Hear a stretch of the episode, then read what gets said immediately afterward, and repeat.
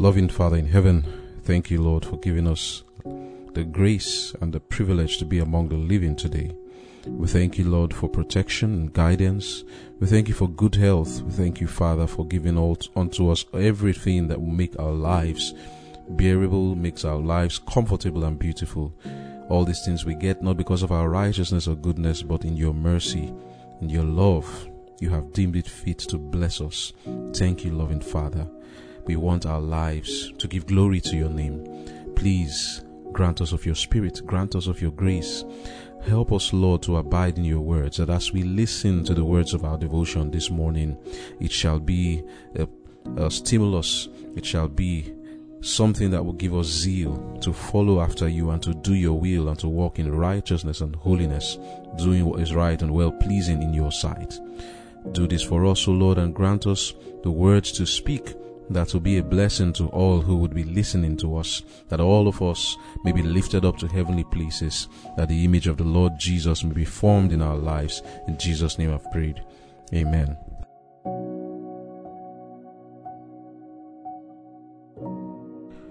Our High Calling, October 8. Subject to God's Call. And he said to them all, if any man will come after me, let him deny himself and take up his cross daily and follow me. Genuine self denial will be practiced by all who follow Christ. Judas undertook to follow Christ and at the same time to carry out his selfish, covetous plans. He had the same privileges as had the other disciples.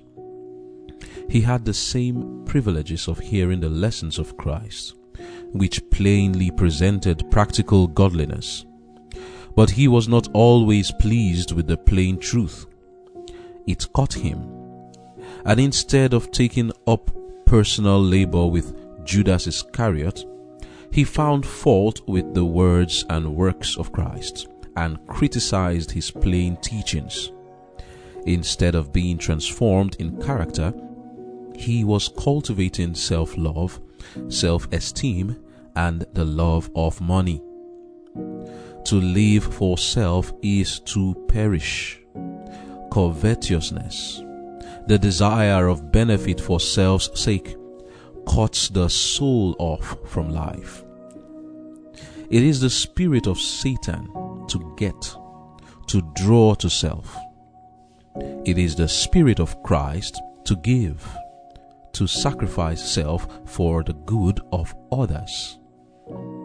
There can be no self seeking in the life of him who follows the Savior.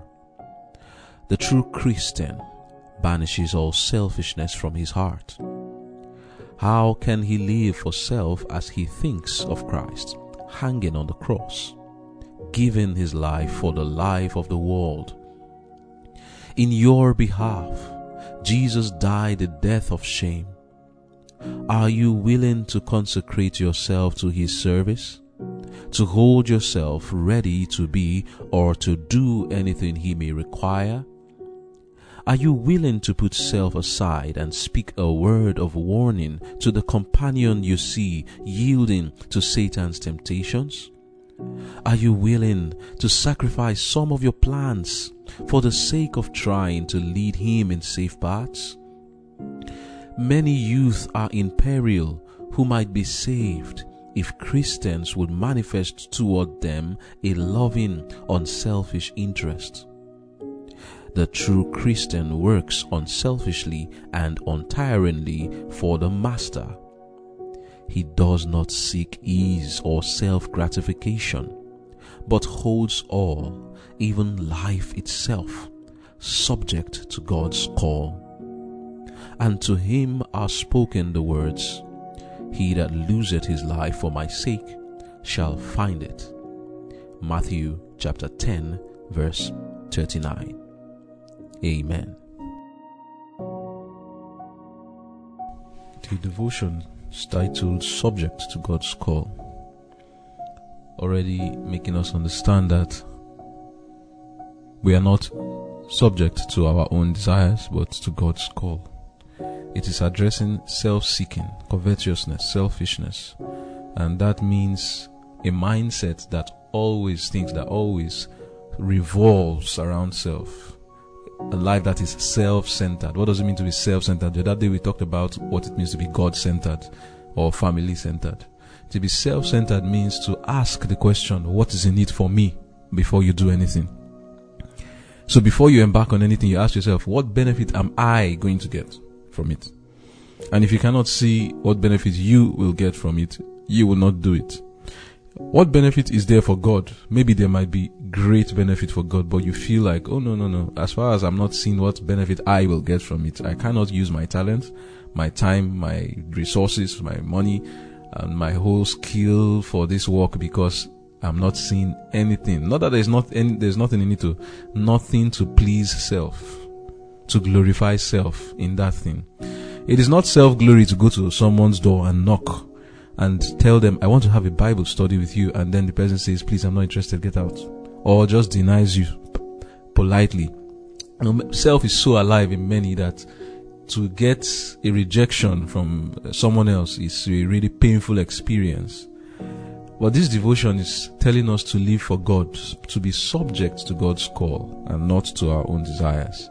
I'll read a few parts from the devotion once again to bring that to view.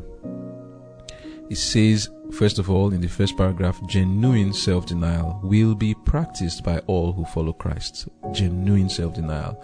Self-denial covers so many parts of our lives. Self-denial helps us to deny ourselves the pleasure of sin. But it goes beyond that. Self-denial helps us to deny ourselves things that in and of themselves are good. But for the sake of the glory of God, we deny ourselves those things. And that is deep self-denial that we're talking about in this devotion. And then in the next paragraph, it says, to live for self is to perish. Covetousness, the desire of, of benefit for self's sake, cuts the soul off from life. That statement is too deep. I just hope the Holy Spirit will set it to our hearts to make us understand how. How does covetousness cut the soul? That desire to always think of self, what is benefiting it for me? That that idea, that attitude cuts the soul off from life. The third paragraph says, There can be no self-seeking in the life of him who follows the Savior. The true Christian banishes all selfishness from his heart. How can he live for self? So I think it is when someone has not seen this that they, be, they are still selfish. And what is that? How can he live for self as he thinks of Christ hanging on the cross, giving his life for the life of the world? In your behalf, Jesus died a death of shame. Are you willing to consecrate yourself to his service? To hold your, yourself ready to be or to do anything he may require? Are you willing to put self aside and speak a word of warning to the companion you see yielding to Satan's temptations? So here, I think the solution then to self-seeking and covetousness is to behold Christ and his death on the cross. When you think of who this person is, he is God, creator of heaven and earth and the whole universe, that is Jesus.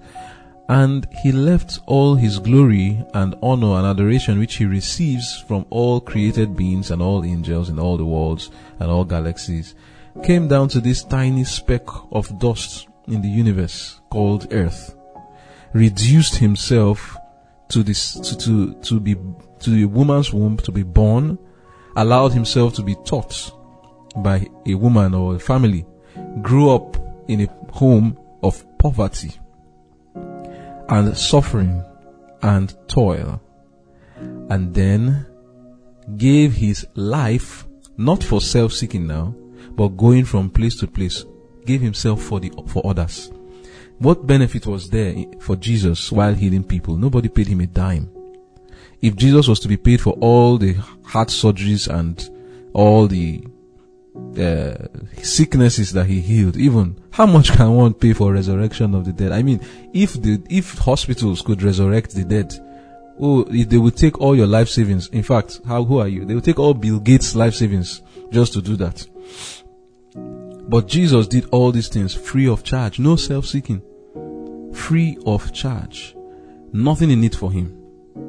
Fed 5,000 men and other women and children in one day, how much would people have paid for that? And then teaching his Bible studies that he gave, how much can someone pay for that? For every hour he spent in teaching people. Sometimes he spent a whole day teaching.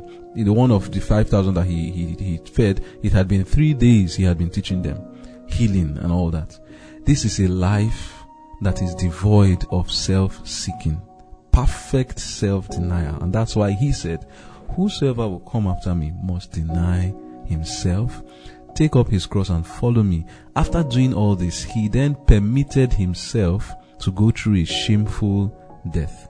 And if you just say shameful death, it does not really depict what really happened that day. From the day he was captured, beaten with rods, taken to Pilate, from Pilate to Herod, Herod back to Pilate, flogged 40 stripes on his back, the discussions he had, which were even emotionally and mentally troubling, and then carrying his cross to the point that he could not take it anymore.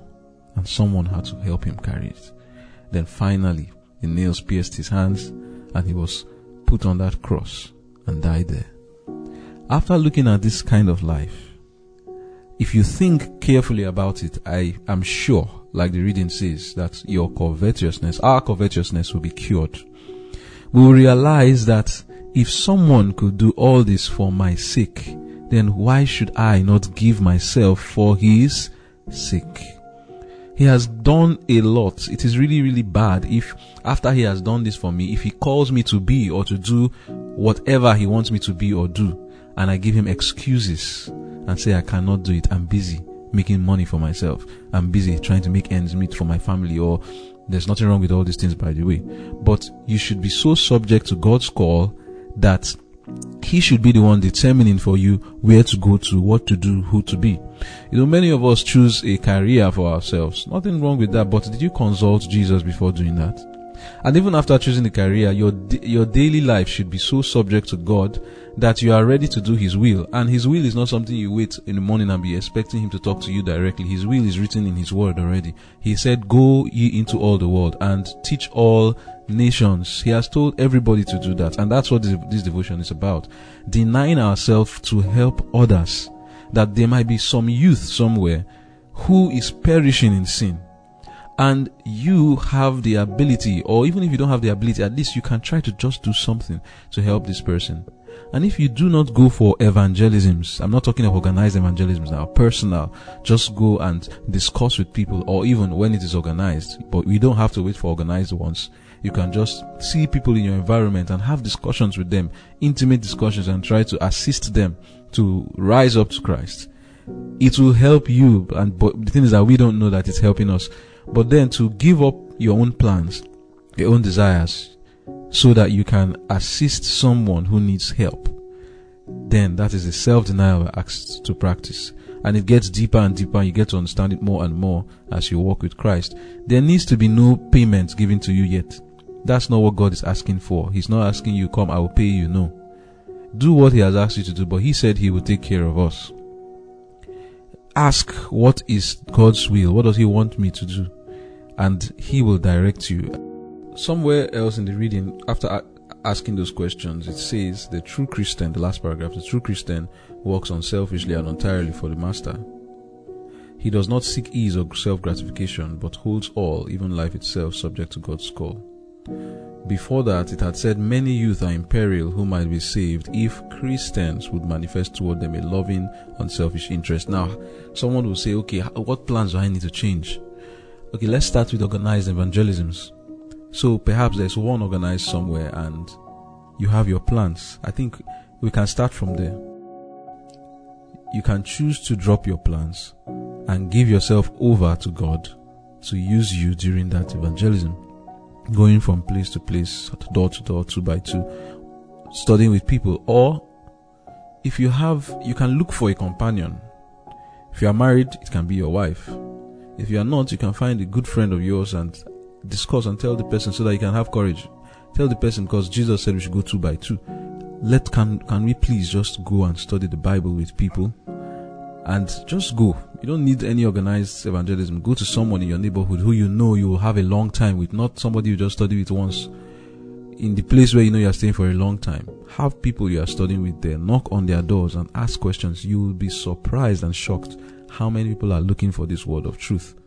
Many people, the devil puts it in our mind that, oh, they are going to reject me. And even if they will reject you, oh, that is the kind of life Christ lived. The Bible says that he came to his own and his own received him not. So when you experience those things, you now understand what it means to walk in the footsteps of Jesus Christ. When you are rejected by people, you now remember, oh, this was how Christ was also rejected. But then you'll still be accepted by some. And they'll be so grateful that you came to preach to them the truth and not just explaining Jesus loves you. You have to go deep into giving people the third angels message and letting them know the warning that God has given in Revelation chapter 14 verse 9 downwards.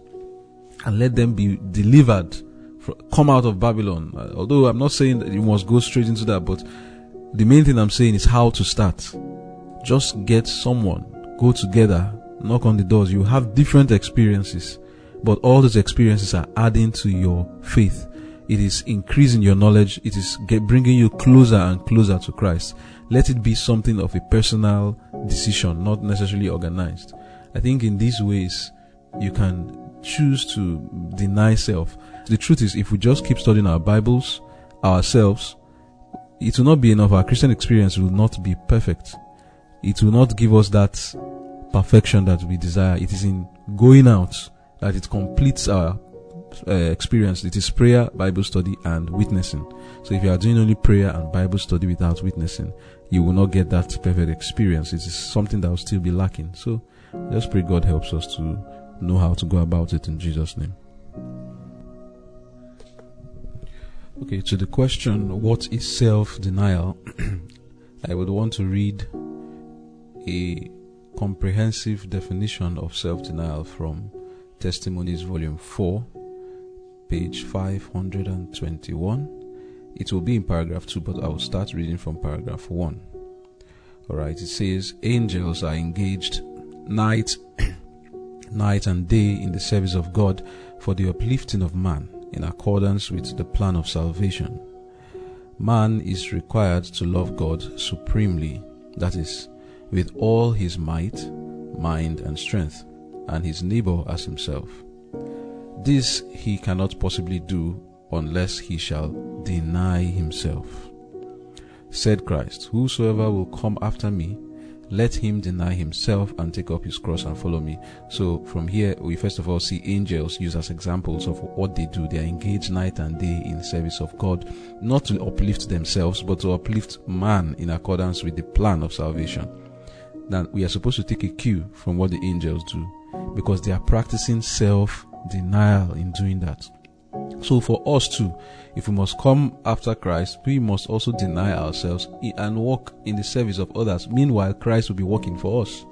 Now, the definition of self-denial says, self-denial means to rule the spirit when passion is seeking for the mastery, to resist the temptation to censure and to speak fault-finding words, to have patience with a child that is dull and whose conduct is grievous and trying, to stand at the post of duty when others may fail, to live, to lift responsibilities wherever and whenever you can, not for the purpose of applause, not for policy, but for the sake of the Master who has given you a work to be done with unwavering fidelity. When you might praise yourself, to keep silent and let other lips praise you. Self denial is to do good to others where inclination will lead you to serve and please yourself. Although your fellow men may never appreciate your efforts or give you credit for them, yet you are to walk on. Wonderful. That's the definition for self denial. Okay, going on to expand on what self denial is in the next paragraph. It says, Search carefully and see whether the truth which you have accepted has become a firm principle with you. Do you take Christ with you when you leave the closet of prayer? Does your religion stand guard at the door of your lips? Now, hear this question. It says, Is your heart drawn out, out in sympathy and love for, out, for others outside of your own family? You know, praying for your family is still some kind of uh, selfishness. Mm-hmm. Because it's your family, and it seems there's something in it for you. And that's why the question is asked. Outside your family, are there others you pray for? Of which those people you are praying for, there's really no benefit you are going to get from them when your prayers are answered on their behalf. So that's why that question is asked. Then the next question Are you diligently seeking a clearer understanding of scriptural truth that you may let your light shine forth to others? These questions you may answer to your own souls. Let your speech be seasoned with grace and your demeanor show Christian elevation. Uh, there's so much to say about this, but I just pray the Holy Spirit sets it to the heart of the, everyone who is listening to understand even more deeply than what I have said in Jesus' name. Amen. I'm reading from Maranatha, page 74. Maranatha, page 74. How shall we know for ourselves God's goodness and His love? The psalmist tells us not to hear and know, read and know, or believe and know, but taste and see that the Lord is good. Instead of relying upon the word of another, taste for yourself. So, in this reading about subjecting all to the will of God, no matter what is being said, you have to taste for yourself what it means like, for that is where your freedom lies.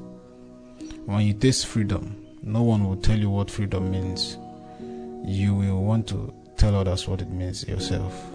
Experience is knowledge derived from experiment. Experimental religion is what we need now. Some, yes, a large number, have a theoretical knowledge of religious truth, but have never felt the renewing power of divine grace upon their own hearts. They believe in the wrath of God. They put forth no earnest efforts to escape it. They believe in heaven, but make no sacrifice to obtain it. They know a remedy for sin, but do not use it. They know the right, but have no relish for it all their knowledge but increase their condemnation. They have never tasted and learned by experience that the Lord is good, just like Judas. Judas knew all he knew, but it only increased to his condemnation because he never used what he had to taste and see that the Lord was indeed good to become a really a disciple of God really. To become a disciple of Christ is to deny self and follow Jesus through evil as well as good report which Judas was not willing to do. When it was evil report, Satan filled his mind to deny his master.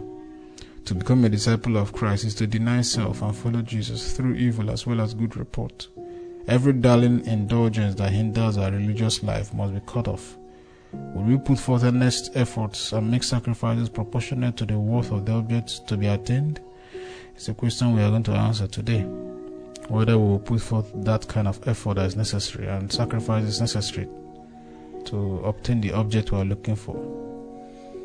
Every association we form, however limited, exerts some influence upon us. The extent to which we yield to that influence will be determined by the degree of intimacy, the constancy of the intercourse, and our love and veneration for the one with whom we associate. Thus, by acquaintance and association with Christ, we may become like Him, the one faultless example. If we want to know what it means to taste and see, for well, taste and see that the Lord is good indeed, let us form an association with Christ and come close to Him all the time. And the more closer we come to Him, the more we'll be getting something about Himself and we'll be trying to it will be showing in our lives. As the reader have said that no matter the association we form, even if it is small, it will exert its influence upon us to the extent we yield to the extent we yield to that influence will be determined by the degree of intimacy, the constancy of intercourse. So if I'm constantly communing with Christ, as I'm walking, as I'm doing whatever thing I'm doing, I am I am letting my soul open to heaven. I am communion with God by prayer, secret prayer. Whenever I have my my private time, I open my Bible or any spiritual material to go through. It will affect me without me even knowing. Then I will be seeing that I will start liking what uh, Christ likes, and before you know it, the selfishness that is inherent in man begins to vanish because His love is now taking its uh, the position of that selfishness. So he says, This is the way also it will work with Christ Thus, by acquaintance and association with Christ, we may become like Him, the one faultless example. So we need to ensure that our degree of intimacy with Christ is high. The constancy of the intercourse is is very much, and then we'll see that we'll, we'll indeed be able to say like the psalmist, "Oh, taste and see that the Lord is good." There is nothing that He will withhold from those who walk uprightly, and it will be not it will not be difficult for us again to yield self. May God help us. I pray in Jesus' name. Amen. The title of the devotion, once more, is Subject to God's Call. And what have you been called to? The Bible says in Genesis that God said, Let us make man in our own image. With the benefits and privileges and the blessings the Lord has bestowed onto man, He only requires one thing, and that's a reflection of Himself in our lives. The reading has told us that to live for self is to perish. To live for self simply means to make self the highest, uh, the highest consideration in our decisions, the highest consideration in our plans. The only person you consider, the only thing you see, it's your benefit. But we didn't bring ourselves into life. Someone owns us. Someone made us. Um, in the book of Genesis 3, we have an issue, an example of self-seeking. When God told Adam and Eve not to eat the fruit the, of knowledge of good and evil, someone came and promised them something. And what Satan promised them was for self alone.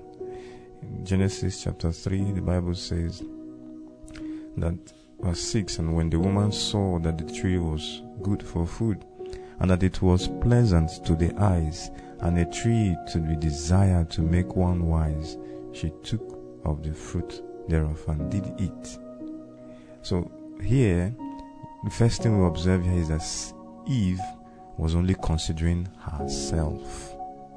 She ignored the instruction given by her master by her lord who had been so good to him to her considering all that was made in eden all that was made for their good the trees and the host of angels and then the companion of god himself coming in day in day out she only thought about herself what was good for the eyes was pleasant to the eyes good for food rather and verse 5 satan promised her then your eyes shall be open. Notice what is saying there. Your eyes, ye shall be as God. It's almost like the I mentality. You, you, you. Center of the whole thing was Eve. And what did it lead to? It led to her disobeying God. The Bible says that we have been bought with a price. God is the one who bought us. And to be, to be honest, when we see who God is, we cannot hesitate to call him our Father. We cannot hesitate to call him our God. We cannot hesitate to submit ourselves to him. I'm reminded of the case of Peter. We know this story very well. If God was wicked, you could see when Peter denied Jesus three times.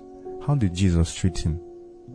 How did he handle his faults? Even before he fell, Peter was boastful and proud and claiming that he could do all for Jesus. But Jesus said to him, Peter, Peter, Satan is desiring to sift you, but I have prayed for you. Even when Peter did not realize his, his, his weakness, Jesus was there holding on for him. And now you trace it back to Adam and Eve's case. When Jesus, when, when God came to visit them, you could see that it was in pity that he came. So we cannot be the best organizer of our life. We cannot organize life around us, for we receive too many benefits from God for which we cannot deny. Our main purpose in life is to please God, and that is the secret of our happiness. So I pray that we will not see God as someone who is not planning for our own good, for He has given us sufficient evidence in life that He means us well, so that we can safely say, like Jesus, deny ourselves and follow him, for he's the best example we have. May the Lord help us in Jesus' name. Amen. Speaking of a life of self-denial, is a life of service. The things in nature serve. The sun serves. It does the work God gives it to the glory of God. The rain falls at the command of God. The fruits we eat are fruits from trees that are obedient to God's call. None serves themselves. None is for their own use. The sun shines to give us light and warmth and and help us to take care of ourselves. The the the fruits on the trees we eat are from plants that take sunlight, rain, they go through storms for the sake of others. Then we have the rain, we have the the angels. Everybody is serving for the good of the other. And it is in serving and helping others that there is joy in life. A life that seeks self can never be happy. You finish all your pleasure and you still be looking for more. But I want to use an analogy, a story somewhere, not an analogy, a story. At a time I went to visit a home. Um, it's one of these well-to-do homes and I was going for a Bible study. And then when I knocked, the door was open and there was this dog in the house. Usually you should expect dogs to actually bark and show that, okay, I don't know who you are. So I went into the house and the dog followed me quietly. And then I sat down, the dog sat down by my side, almost like wanting me to cuddle it. And something went wrong somewhere. The owner of the dog was not happy. Why was she not happy? She complained, this is a dog. I'm not making you an enemy actually, but that's what she was trying to say. But this is a dog I bought with my money, expecting it to do a certain work, at least to secure me, at least to do something that can show that, okay, all the investment I had put in this dog comes forth. The owner of the dog had something in mind, but the dog was not fulfilling it. The dog ate, drank, slept, was housed, was taken, well taken care of in that house. In fact, at one day, when the gate was opened, the dog ran out and was walking on the street. So one, one of the children of the women, of the woman had to go outside to bring back the dog. So I could see the strain and the struggle. I could see the disappointment. I could see the trouble in the eyes of this woman. My dog is not serving me the best. So I'm not saying we are dogs, of course. We have our choices. But then God has bought us. First Corinthians 6 will say that what know you not that your body is a temple of the Holy Ghost. He says you have been bought with a price. Now, being bought in a price means we strayed the first time. Yes, we were God's own by creation. We were His from the origin, but we went astray. Now God did something. The price for our purchase is His blood, His sacrifice on Calvary. It's not an easy journey. So if I plug back this experience, even though this didn't happen, as in I plug it back to the story I was telling you I experienced. Now the dog went out.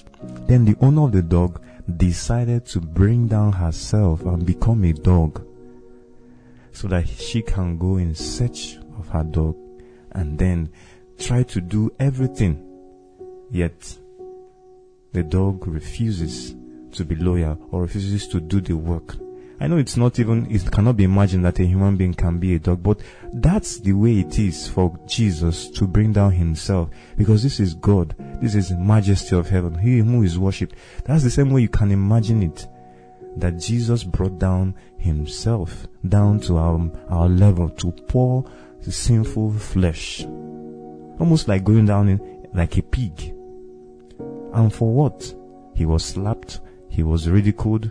He was he was he was uh, he was despised and afflicted just to make sure we are restored back to his own image the reason why jesus did all these things was not so that we could pity him he saw in us that the wickedness of man has become so great he saw that man was no longer reflecting the character of God. The call here, I want to also bring forward from this story is that the call God is giving to us is to deny our selfish heart. What is in ourselves? What is in ourselves? What is it? Hatred, anger, jealousy, evil surmising, wickedness, lies, adultery. What is it that Jesus really died for? What is it that we hold on to that gives us pride? Some of us, when we, when we can sing, we take pride in ourselves. But there's nothing good in us. The motive of our hearts are mostly impure. That's what Jesus died for. And what is he asking? Exchange this for my own character. Deny yourself simply means do not consult your con- your own convenience. I want myself to be reflected in you. Speaking of reflecting of God's character, God told Abraham, come, leave your father's house. He had to do self-denial. And then I will make your name great. The greatness of Abraham was in obeying God. But you know the building of the Tower of uh, Babel, those people said, let us make a name for ourselves. Self-glory, self-esteem, self-love. You are the best. You, you can do it. All those self uh, centered messages do not allow you to reflect the character of God. So I want to uh, plead with us. I want to plead with myself so that in our day-to-day activities, people may get us annoyed wanting us to reflect the, the someone who say the me that is in me. Yes. But we are asked to deny ourselves so that Christ in us will be reflected. I pray that this will be our experience. This will be our joy. This will be our hope in Jesus' name. Amen. Hmm. Friends, someone needs the help you have received from Jesus. I think that's one of the reasons why we need to practice self-denial. Our bodies our inclinations. Some of us may be introverts, some of us may be very shy, some of us may be too confident too, some of us may be too bold. But God wants to reach out to somebody through you, through me. We have to deny ourselves of our inclinations. For those who are timid, we have to say no to the timidity and receive the strength of Christ so that we can help somebody. We need to think more of the persons that are in need of Christ's help and you're the only channel, you're the only light, you're the only example to show that person how Jesus will take care of them. Some would commit suicide if we don't tell them there is hope. Some would give up in their Christian faith if we don't deny our inclinations, our fears. Even sometimes our legs may be knocking our fears may be as high as a mountain, but we should not pay any focus on all those things. Rather, we should think of Christ and then do what He wants us to do to help somebody else. Our work is a work of service. Our work is a work of help. Jesus said, Lo, I am with you even to the end of the age. So whether we are timid as John or as bold as Peter, we need to rest our confidence in God and do what He wants us to do for the sake of that brother who needs help or that sister who needs help. May Lord bless us as we do this in Jesus' name. Amen.